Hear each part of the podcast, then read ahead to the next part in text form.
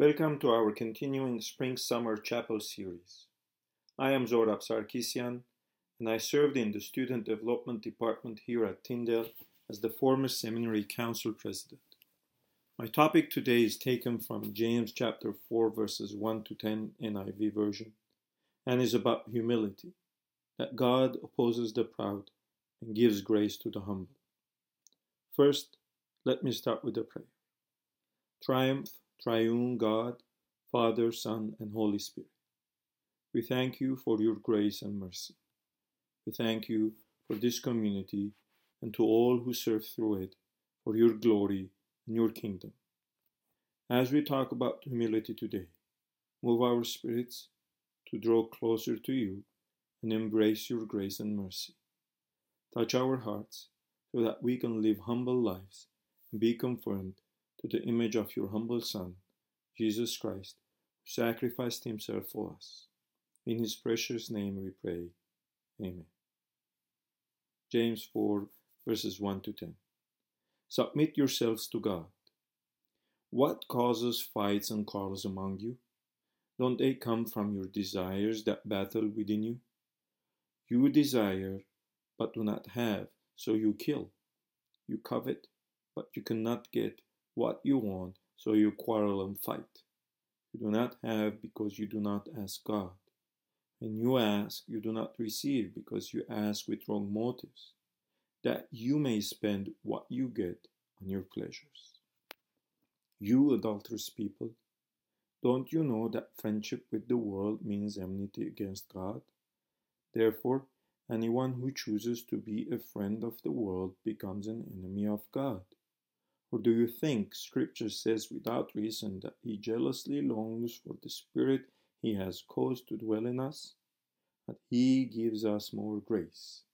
That is why Scripture says, God opposes the proud but shows favor to the humble. Submit yourselves then to God. Resist the devil, and he will flee from you. Come near to God, and he will come near to you. Wash your hands, you sinners, and purify your hearts, you double minded. Grieve, mourn, and wail. Change your laughter to mourning and your joy to gloom. Humble yourselves before the Lord, and he will lift you up. The themes in this text reminds us of the themes in the story of the prodigal son. Ideas such as selfishness, pride, envy, worldliness, wailing and weeping, submission, humility, and exaltation. Let's be honest. Who doesn't want to be raised up to success or authority, or to get recognition and exaltation? We all want to have some sort of authority, get recognition, pursue our personal pleasures, and reach high position where the sky is the limit. However, oftentimes our pride and envy become the motives that drive us. This was exactly what was happening in James' time within the Jewish Christian community. That is why James is saying it is not wrong to have such desires, but the way how we satisfy them is what matters. James tells us that there are three issues standing in our way. First, pride and selfishness. The proud are marked by envy and selfish ambitions. They say, No one is better than I. No one deserves more. I deserve the best. I, I, I. Their jealousy and pride produce conflicts and evil practices, such as fights, quarrels, and wars.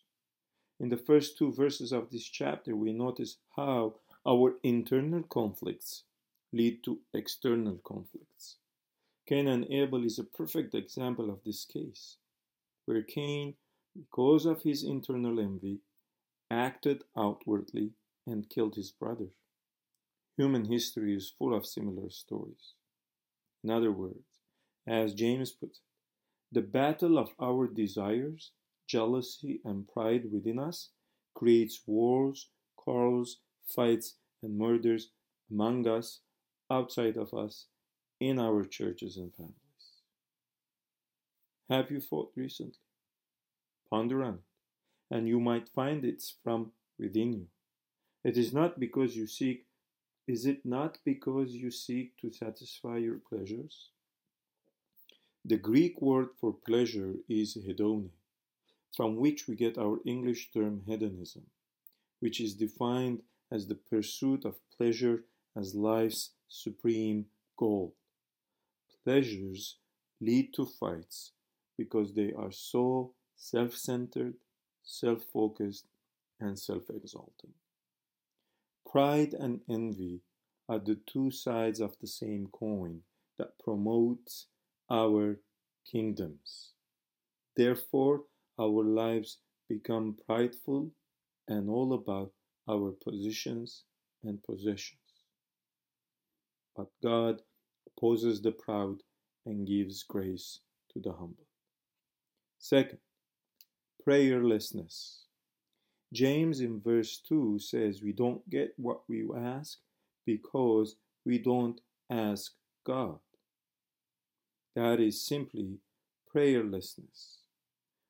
We don't receive it because when we are in need, we do not go to the right source, God, who is the source of everything in life. Or maybe we are too busy to ask God. Or we think we can do it all on our own. Then our praise will sound more like, My kingdom come, my will be done, as opposed to what Jesus taught us Father, your will be done, your kingdom come. Or we know God is not going to say, sorry, let me repeat that part. Or we know God is going to say no, for our prayers will sound selfish and proud and reveal the true motive of our prayer. And that is exactly what verse 3 declares. You ask and you do not receive because you ask wrongly to spend it on your passions. Sometimes God doesn't give us what we want because and denies it, for he knows that we will waste it on our pleasures, or because we ask it with the wrong motives. 3. Worldliness. James calls in verse 4 his audience idolatrous people. Another translation says unfaithful people. Being in love with the world is spiritual idolatry against God. Even though the church is the bride of Christ, it seems we seek more worldly pleasures and friendship with the world at the expense of obeying God. True friendship means spending a lifelong time together, having shared values, interests, and goals. This kind of friendship is based on trust, faithfulness, and loyalty. This is not a Facebook kind of friendship where we don't know the person we are friending with. Christians are called to be friends of God, not his enemies. By the way, our Facebook page will show if we are friends of the world or of God. Check out yours and see where you stand. We cannot have both, they contradict each other. James here reflects on Jesus' teaching on lifestyle. No one can serve two masters. You cannot serve both God and money. Matthew 6:24. In other words, we cannot love both the world and God. By the way, by world, we mean the system and values of it, not the actual physical world. The Apostle John too warns us against this in 1 John 2, verses 16 and 17. He writes, For everything in the world, the lust of the flesh, the lust of the eyes, and the pride of life, comes not from the Father, but from the world. The world and its desires pass away, but whoever does not does the will of God lives forever. So you ask, what is the cure for all these issues? The answer is humility before God.